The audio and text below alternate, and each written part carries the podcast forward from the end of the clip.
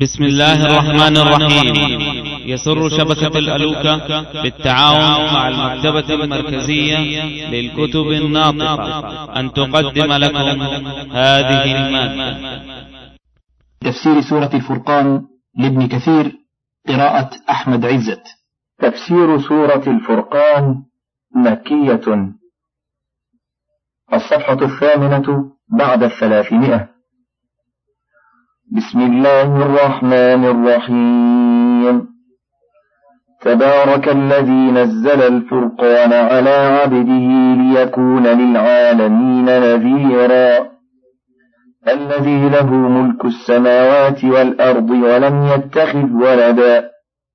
ولم يتخذ ولدا ولم يكن له شريك في الملك وخلق.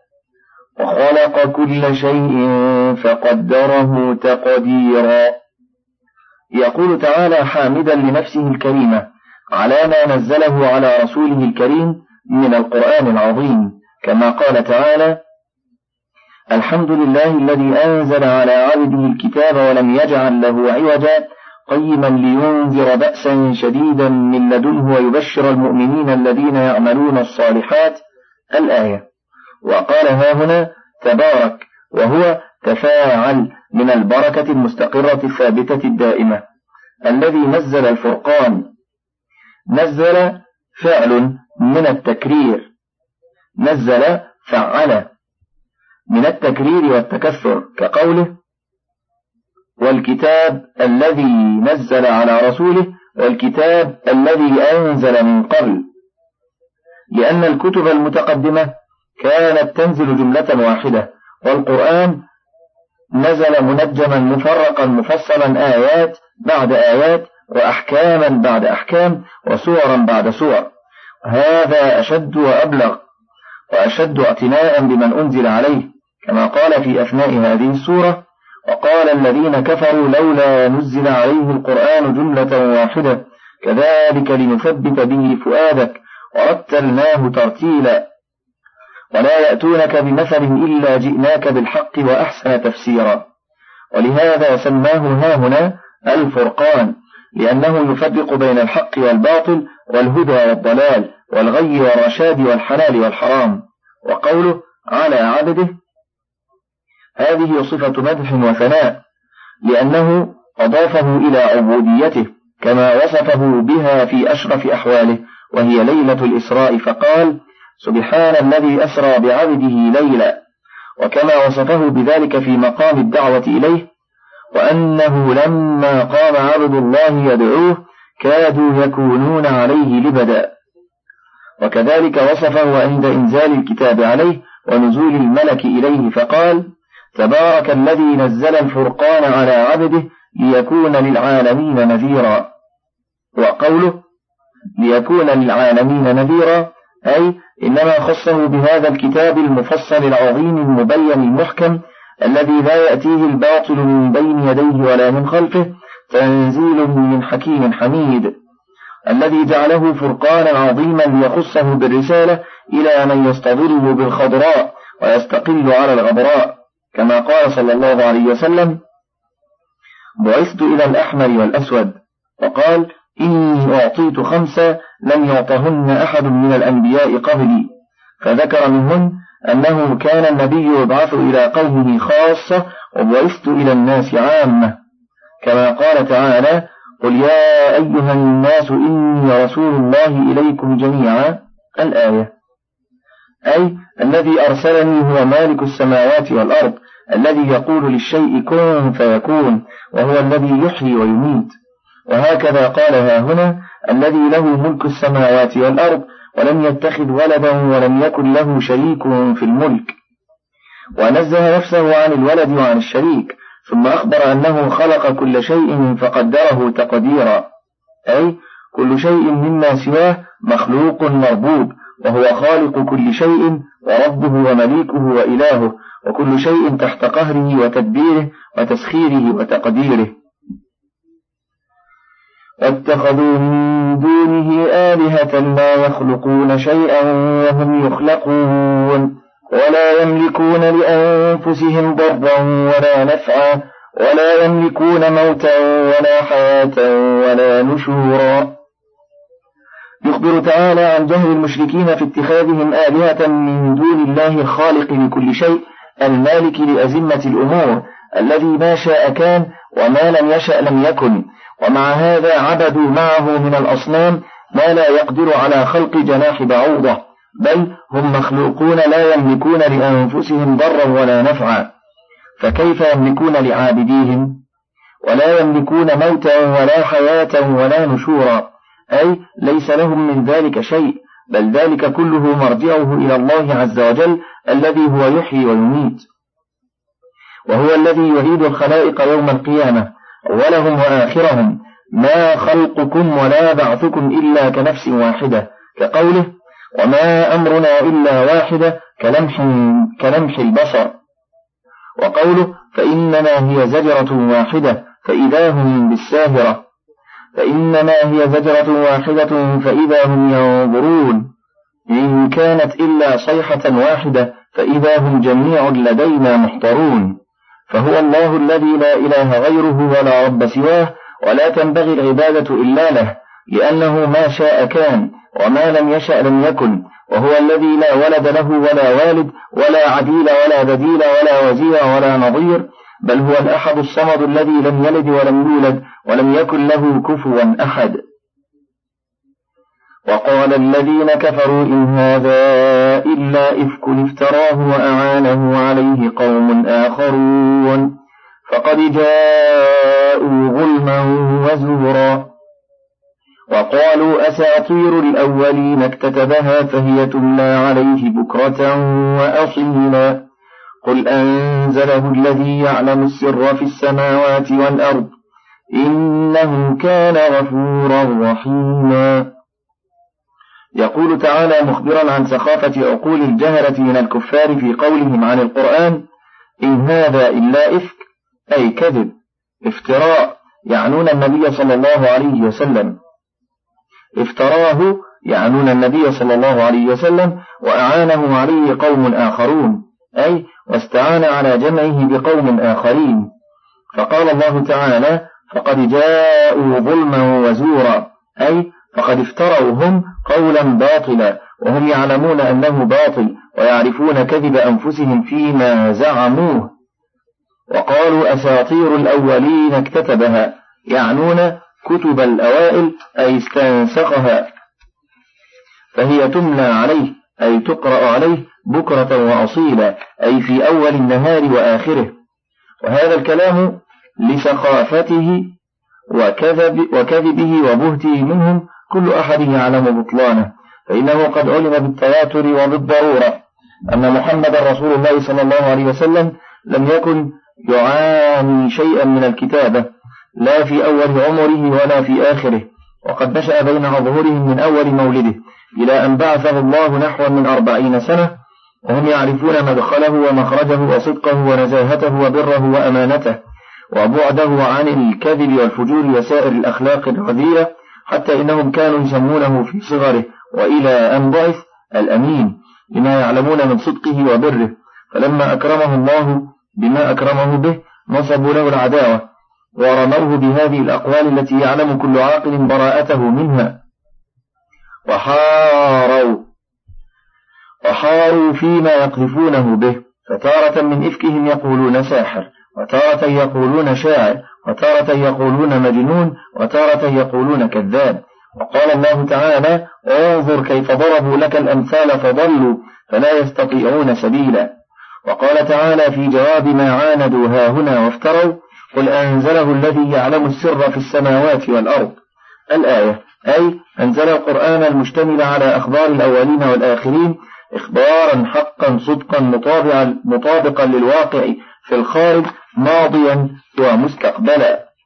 الذي يعلم السر أي الله الذي يعلم غيب السماوات والأرض ويعلم السرائر كعلمه بالظواهر.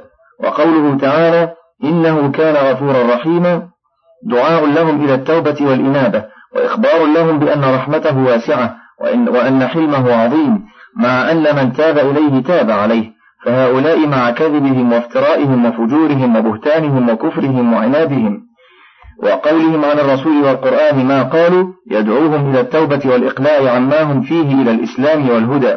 كما قال تعالى لقد كفر الذين قالوا إن الله ثالث ثلاثة وما من إله إلا إله واحد وإن لم ينتهوا عما يقولون ليمسن الذين كفروا منهم عذاب أليم أفلا يتوبون إلى الله ويستغفرونه والله غفور رحيم وقال تعالى إن الذين فتنوا المؤمنين والمؤمنات ثم لم يتوبوا فلهم فلهم عذاب جهنم ولهم عذاب الحريق. قال الحسن البصري انظروا إلى هذا الكرم والجود قتلوا أولياءه وهو يدعوهم إلى التوبة والرحمة. وقالوا ما لهذا الرسول يأكل الطعام ويمشي في الأسواق. لولا أنزل إليه ملك فيكون معه نذيرا. أو يلقى إليه كنز أو تكون له جنة يأكل منها. وقال الظالمون إن تتبعون إلا رجلا مسحورا. انظر كيف ضربوا لك الأمثال فضلوا فلا يستطيعون سبيلا. تبارك الذي إن شاء جعل لك خيرا ذلك جنات تجري جنات تجري من تحتها الأنهار ويجعل لك قصورا. بل كذبوا بالساعة وأعتدنا لمن كذب بالساعة سعيرا. إذا رأتهم من مكان بعيد سمعوا لها سمعوا لها تغيظا وزفيرا. وإذا ألقوا منها مكانا ضيقا مقرنين دعوا دعوا هنالك ثبورا.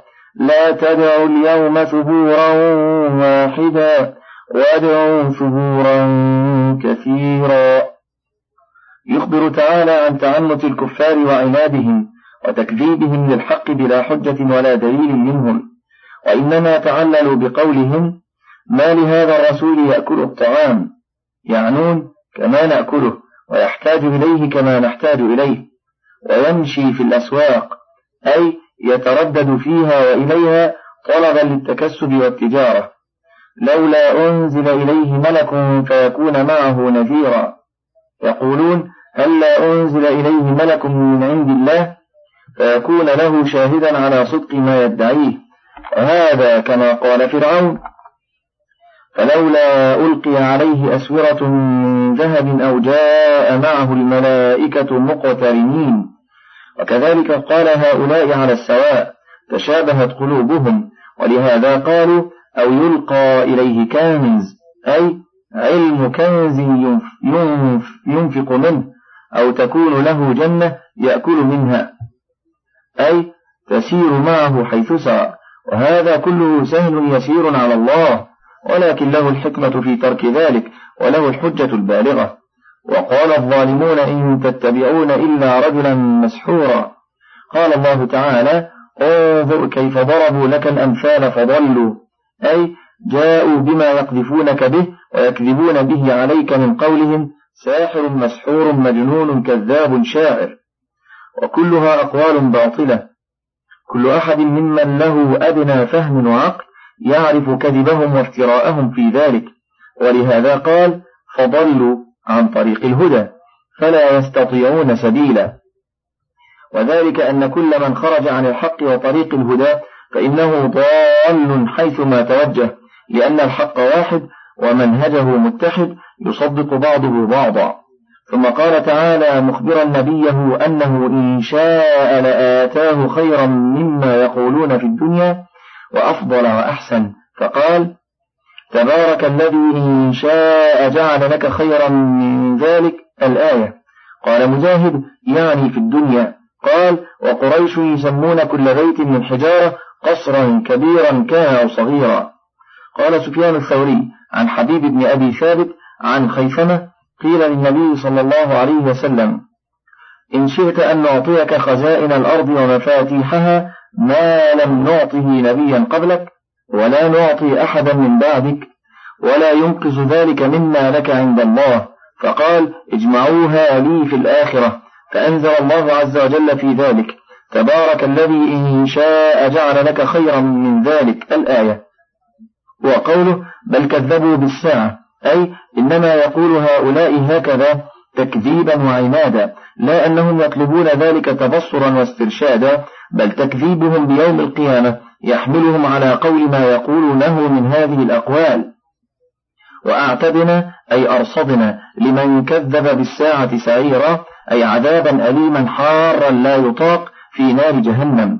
قال الثوري عن سلمة بن كهيل عن سعيد بن جبير السعير واد من قيح جهنم وقوله إذا رأتهم أي جهنم من مكان بعيد يعني في مقام المحشر قال السدي من مسيرة مئة عام سمعوا لها تغيظا وزفيرا أي حنقا عليهم كما قال تعالى إذا ألقوا فيها سمعوا لها شهيقا وهي تفور تكاد تميز من الغيظ أي يكاد ينفصل بعضها من بعض من شدة غيظها على من كفر بالله.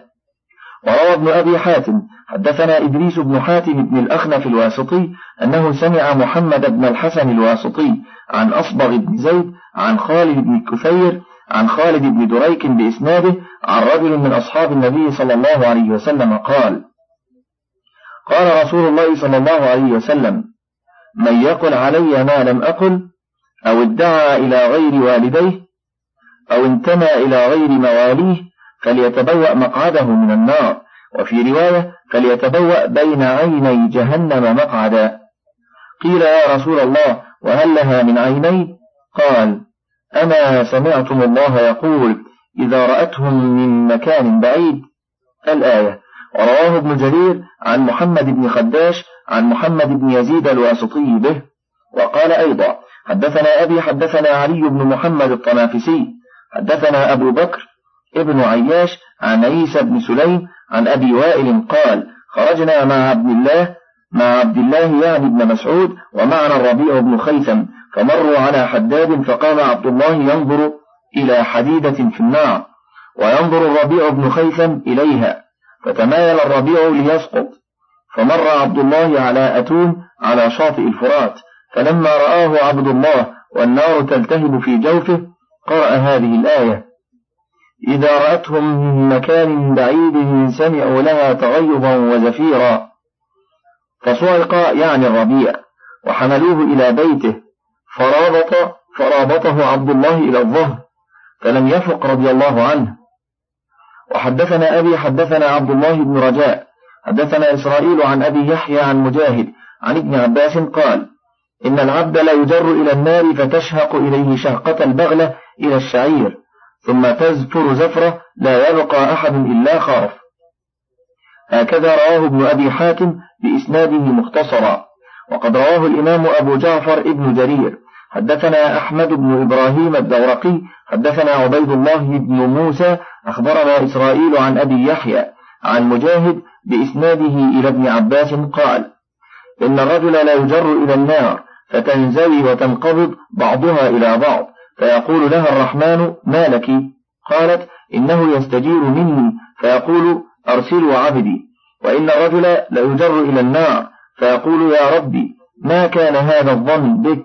فيقول فما كان ظنك؟ فيقول أنت سعني رحمتك. فيقول أرسلوا عبدي.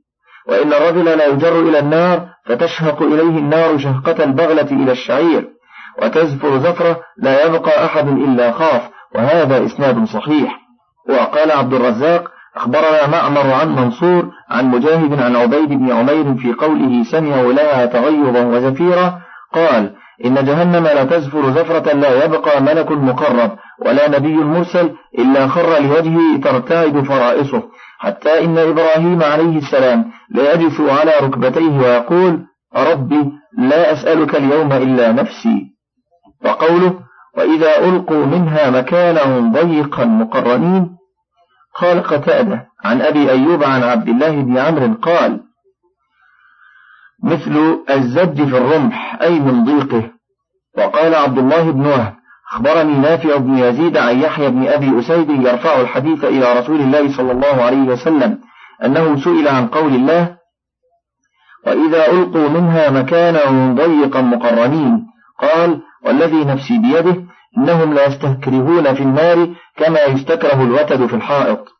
وقوله مقرنين قال أبو صالح يعني مكتفين. دعوا هنالك ثبورا أي بالويل والحسرة والخيبة. لا تدعوا اليوم ثبورا واحدا الآية. روى الإمام أحمد حدثنا عفان وحدثنا حماد بن سلمة عن علي بن يزيد عن أنس بن مالك أن رسول الله صلى الله عليه وسلم قال أول من يكسى حلة من النار إبليس فيضعها على حاجبيه ويسحبها من خلفه وذريته من بعده وهو ينادي يا ثبوراه وينادون يا ثبورهم حتى يقفوا على النار فيقول يا ثبوراه ويقولون يا ثبورهم فيقال لهم لا تدعوا اليوم ثبورا واحدا وادعوا ثبورا كثيرا. لم يخرجه أحد من أصحاب الكتب الستة. ورواه ابن أبي حاتم عن أحمد بن سنان عن عفان به. ورواه ابن جرير من حديث حماد بن سلمة به. وقال العوفي عن ابن عباس في قوله لا تدعوا اليوم ثبورا واحدا الآية أي لا تدعوا اليوم ويلا واحدا وادعوا ويلا كثيرا وقال الضحاك الثبور الهلاك والأظهر أن الثبور يجمع الهلاك والويل والخسار والدمار كما قال موسى لفرعون وإني لأظنك يا فرعون مثبورا. أي هالكا قال عبد الله بن الزعبرة إذ أجاري الشيطان في سنن الغي ومن مال ميله مثبور. قل أذلك خير أم جنة الخلد التي وعد المتقون؟ كانت لهم جزاء ومصيرا. لهم فيها ما يشاءون خالدين. كان على ربك وعدا مسؤولا. يقول تعالى يا محمد هذا الذي وصفناه لك من حال الأشقياء. الذين يحشرون على وجوههم إلى جهنم فتلقاهم بوجه عبوس وتغيظ وزفير ويلقون في أماكنها الضيق مقرنين لا يستطيعون حراكا ولا استنصارا ولا فكاكا مما هم فيه. أهذا خير أم جنة الخلد التي وعدها الله المتقين من عباده التي أعدها لهم؟ وجعلها لهم جزاء ومصيرا على ما أطاعوه في الدنيا وجعل مآلهم إليها.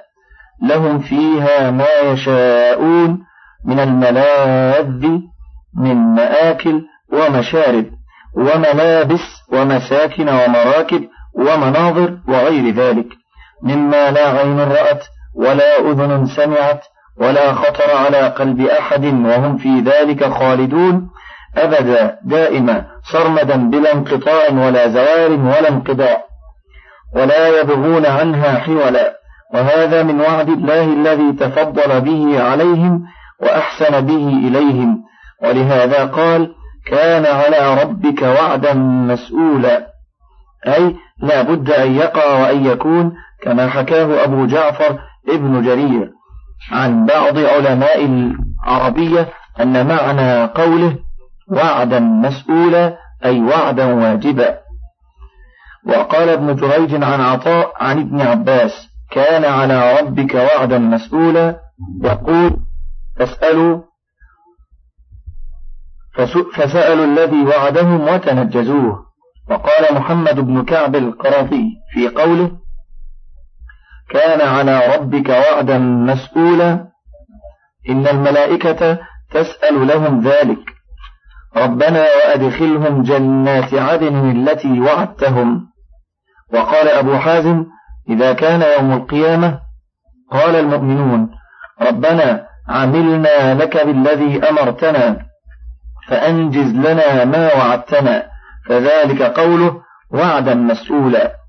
وهذا المقام في هذه السورة من ذكر النار ثم التنبيه على حال أهل الجنة كما ذكر تعالى في سورة الصافات حال أهل الجنة وما فيها من النضرة والحبور. ثم قال أذلك خير نزلا أم شجرة الزقوم؟ إنا جعلناها فتنة للظالمين. إنها شجرة تخرج في أصل الجحيم. طلعها كأنه رؤوس الشياطين. فإنهم لآكلون منها. فمالئون منها البطون. ثم إن لهم عليها لشوبا من حميم. ثم إن مرجعهم لإلى الجحيم. إنهم ألفوا آباءهم ضالين فهم على آثارهم يهرعون.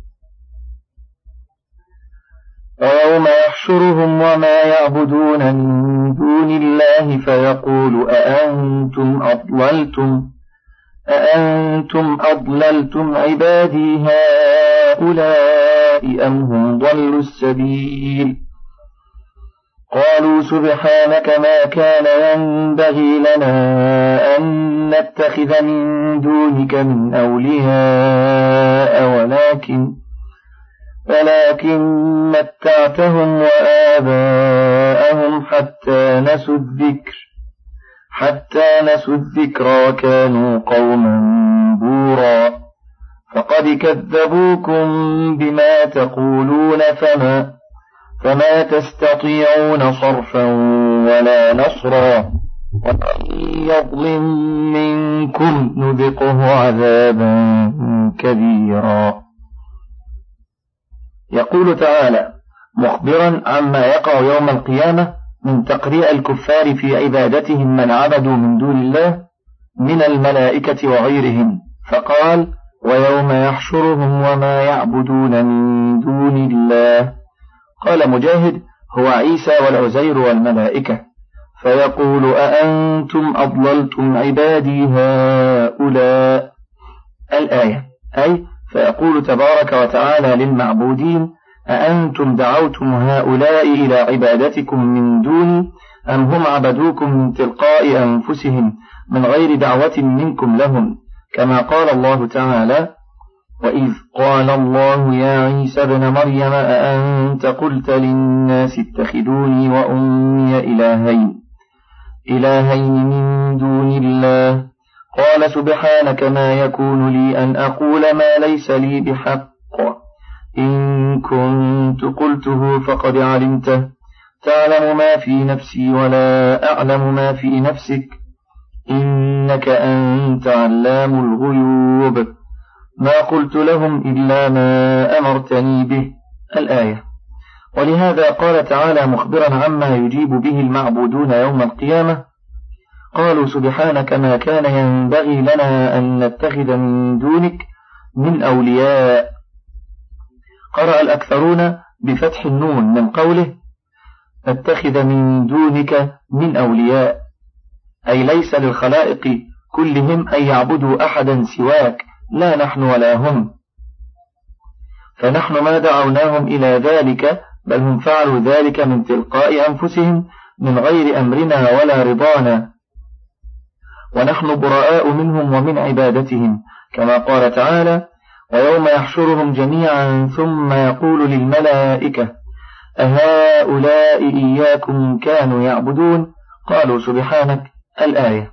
وقرأ آخرون ما كان ينبغي لنا أن نتخذ من دونك أولياء. أي ما ينبغي لأحد أن يعبدنا. فإنا عبيد لك فقراء إليك وهي قريبة المعنى من الأولى. ولكن متعتهم وآباءهم أي طال عليهم العمر حتى نسوا الذكر. أي نسوا ما أنزلته إليهم على ألسنة رسلك. من الدعوة إلى عبادتك وحدك لا شريك لك.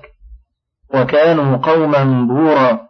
قال ابن عباس أي هلك. وقال الحسن البصري ومالك عن الزهري أي لا خير فيهم. وقال ابن الزعبر حين أسلم يا رسول المليك إن لساني راتق ما فتقت إذ أنا بور.